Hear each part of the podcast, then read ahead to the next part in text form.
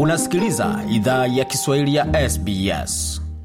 Karibu tena katika makala idhaa ya Kiswahili ya SBS ukiwa na migode migerano, tukielekea moja kwa moja katika makala ambayo tumeandalia kwa sasa. Tuzungumzia swala zima la uraia na changamoto ambazo watu kabiliana nazo kabla wawe uraia, pamoja na mitihani ambayo lazima wapite. Je, ni kwa nini lazima ufanye mtihani wa kuwa raia wa Australia? Hii ni sehemu ambayo wengi huwa inakera, lakini basi ndilo jukumu la kuwa raia na kunakuwa na masharti pamoja na mengine ambayo lazima ufanye. Kwa hiyo kuwa raia wa Australia ni uzoefu wa kusisimua na wenye zawadi kwa wahamiaji wengi, ila kabla uwe raia lazima upite mtihani wa uraia wa Australia. Mtihani huo hupima uelewa wako wa historia, tamaduni, maadili na mfumo wa kisiasa wa Australia.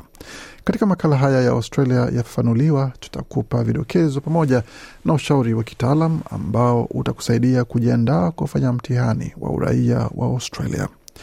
Australia ni taifa lenye tamaduni mbalimbali mbali, ambako zaidi ya vizazi mia mbili sabini vinawakilishwa.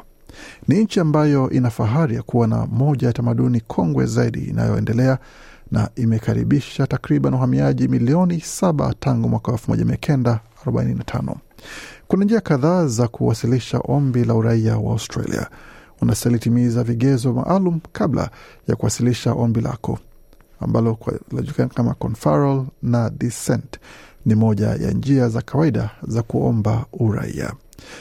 Eva Abdel Maise ni mwanasheria wa uhamiaji, amewasaidia mamia ya watu kupata uraia wa Australia. Amesema moja ya kigezo muhimu zaidi ni kukidhi mahitaji ya makazi kama anavyoelezea hapa. The residence requirement has specific criteria. One is that you need to have Anasema masharti ya makazi yana vigezo maalum. Moja ni kwamba unastahili kuwa nchini Australia kwa aina yoyote ya viza ambayo ni halali kwa miaka minne iliyopita, na haustahili kuwa ulikuwa nje ya nchi katika miaka hiyo minne kwa zaidi ya muda miezi kumi na mbili. Mwaka wa mwisho unastahili kuwa nchini chini ya viza ya kudumu, si viza ya muda, na haustahili kuwa nje ya nchi kwa zaidi ya siku tisini katika miezi kumi na mbili ya mwisho. Kando na kukidhi masharti ya makazi, wanaoomba uraia wa Australia wenye zaidi ya miaka kumi na nane lazima wathibitishe wana tabia nzuri. Inayofafanuliwa kuwa ni sifa za kimaadili zinazodumu. Mbali na kupanga kuishi nchini Australia au kuendelea kuwa na mahusiano yanayo nayo utakapokuwa ng'ambo, kuwa na uelewa wa msingi wa Kiingereza na kuwa na uelewa kuhusu Australia na maana ya kuwa raia wa Australia. Kufanyia tathmini hili, wengi wanawasilisha maombi yao, watafanya mtihani wa uraia. Huyapa tena If they are an adult so from the age of 18 to 59, they need to show that Anasema kama ni mtu mzima kuanzia umri wa miaka 18 hadi 59, wanastahili onyesha kuwa wana uelewa wa msingi wa Kiingereza na itabidi wafanye mahojiano pamoja na kufanya mtihani wa uraia pia. Kama unastahiki kuwa raia wa Australia na unajiandaa kufanya mtihani wa uraia, lazima ufanye utafiti wa kutosha. Bi Eva na maelezo zaidi. The Australian citizenship test uh, is about checking the understanding of what it means to be an Australian citizen. Anasema mtihani wa uraia wa Australia unahusu kuchunguza uelewa wako wa maana ya kuwa raia wa Australia. Tunajua kuhusu Australia na watu wake, alama za Australia, imani za kidemokrasia, haki, uhuru na jinsi serikali huundwa, jinsi sheria inavyoundwa nchini Australia, kuelewa na kuonyesha kujitolea kwa maadili ya Australia ambayo kimsingi yanahusu uhuru, heshima na usawa. Mtihani wa uraia wa Australia huwa na maswali ishirini yenye chaguzi ya majibu. Maswali hayo yanafunika mada tofauti kama alama za Australia, matukio ya kihistoria, mifumo ya serikali, haki za uraia pamoja na wajibu. Bi Eva tena Five of these 20 multiple choice questions are based on Australian values and you're anasema maswali tano kati ya maswali hayo ishirini yanahusu maadili ya Australia na hauruhusiwi kukosa hata moja kati ya maswali hayo. Kwa hiyo alama ya kufaulu ni asilimia 75 ambayo ina maana mtihani huo unaruhusu makosa machache, ila katika sehemu inayohusu maadili ya Australia hakuna makosa yote yanayoruhusiwa. Ukikosa swali moja tu, hiyo ina maana kwamba umefeli mtihani huo. Alisema Bieva. Tovuti ya idara ya mambo ya ndani maarufu homeaffairs.gov.au hupendekeza kutumia kijitabu cha rasilimali rasmi za kujiandaa kufanya mtihani wa uraia wa Australia ambacho kinaitwa Australian Citizenship Our Common Bond. Kijitabu hicho hupatikana katika lugha 40 na unaweza sikiza pia maelezo ndani ya kijitabu hicho kupitia makala yaliyorekodiwa kwenye tovuti hiyo. Taarifa yote inayohitajika kufanya mtihani huo iko ndani ya kijitabu kwa cha Our Common Bond. Lazima ukielewe vizuri na ujiandae vizuri ili uweze kariri taarifa hiyo.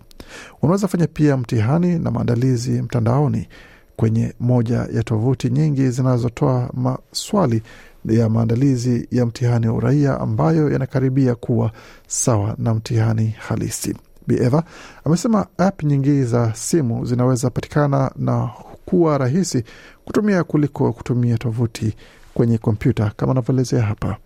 These phone apps, I find them very helpful. I always encourage my clients to download them and do them, you know, every night. Just spend half an hour, an hour. Anasema app hizo za simu huwa ni nzuri daima. Huwa nahamasisha wateja wangu wazipakue na wafanye maandalizi yayo kila usiku kwa muda wa kati ya nusu saa au hata saa nzima. Ziko pia kwenye YouTube ambapo unaweza ukatumia rasilimali hiyo pia. Bieva ameongezea kuwa kuelewa tawi tatu za serikali, mfumo wa bunge ya shirikisho na kazi za magavana wakuu ni muhimu pia. Mtihani wa uraia utakuhoji kuhusu matukio muhimu ya Australia na mara nyingi hujumuisha mchango wa Australia wa asili na wale wanaotoka katika tamaduni mbalimbali. Mtihani huo hupatikana pia tu katika Kiingereza, kwa hiyo lazima uelewe lugha hiyo vizuri. Unaweza fanya maandalizi ya kusoma na kujifahamisha misamiati muhimu itakayokusaidia kuelewa maswali hayo na When clients come to me, I straight away encourage them to start preparing for it. And part of the preparation is listen to the news in English. Read Anasema wateja wanapokuja kwangu, mara moja huwa nawahamasisha waanze kujiandaa kufanya mtihani huo, na sehemu ya maandalizi ni kuisikiza taarifa za habari kwa Kiingereza na kusoma magazeti kwa Kiingereza. Fanya maswali ya majaribio angalau mara moja kwa wiki, kwa sababu utakapowasilisha ombi leo huwa hawafanyi mtihani huo mara moja. Kuna muda wa kusubiri wakati ya miezi sita hadi miezi tisa. Bieva amechangia pia baadhi ya makosa ya kawaida ambayo wanaowasilisha ombi la uraia wanastahili epuka wakati wanafanya mtihani wa uraia. Amewashauri wanaofanya maombi ya uraia wasome maswali kwa makini, waheshimu muda wa mtihani na waepuke haraka ya kuchagua jibu kama anavyoelezea hapa.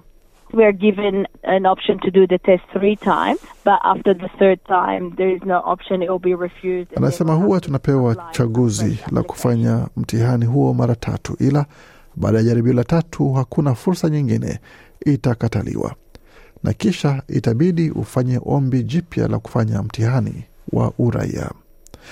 Kama unahitaji msaada kuelewa vifaa vya kusomea kwenye tovuti ya idara ya mambo ya ndani na unahitaji msaada kuboresha Kiingereza chako, unaweza wasiliana na moja ya mashirika mengi ya jumuiya unakoishi.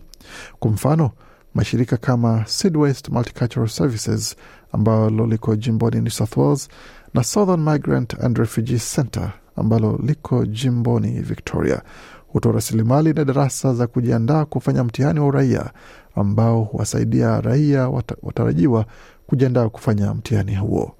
Mashirika hayo mara nyingi huwa na walimu wenye uzoefu ambao wanaweza toa mwongozo na msaada katika mchakato wote. Vicky Hain kutoka shirika la Sidwest anaelezea jinsi masomo yao yamewasaidia wahamiaji wengi wapya, wakimbizi pamoja na wakazi wa kudumu kujiandaa kufanya mtihani huo wa uraia. Huyu hapa na maelezo zaidi. in bringing people together to learn about their new country and how to navigate through services and all the kinds of things you Anasema kwa kuwaleta watu pamoja kusoma kuhusu nchi yao mpya na jinsi ya kutumia huduma na aina ya vitu vyote unavyohitaji jua unapoanza ishi katika nchi mpya.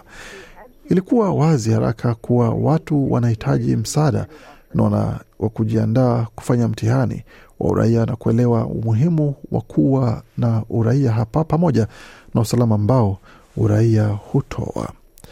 Masomo haya yako wazi kwa wahamiaji wa kila aina kama Pretty much it's anybody who's in the eligibility for settlement Anasema kila mtu anayestahiki kupokea huduma ya makazi ambayo ni muda wa miaka mitano ya kwanza baada ya kuwasili Australia.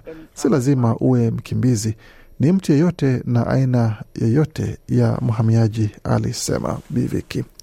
Sydwest ilianzisha darasa la kwanza la uraia katika eneo la magharibi Sydney mnamo mwaka elfu mbili na kumi na nne. Tangu wakati huo, Behind amesema kwamba mamia ya wateja wamefanikiwa kupata na kupita mitihani yao ya uraia pamoja na kupata vyeti vyao vya uraia. Huyapa tena. They go through each of the questions and they talk about it.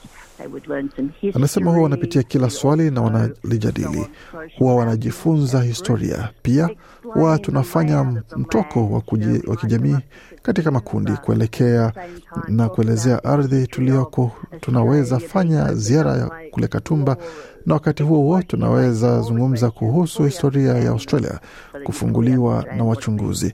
Inahusu kupitia maswali yote kwa ukamilifu na kuyaelewa, ili uweze elewa vizuri maana ya kushiriki kama raia wa Australia.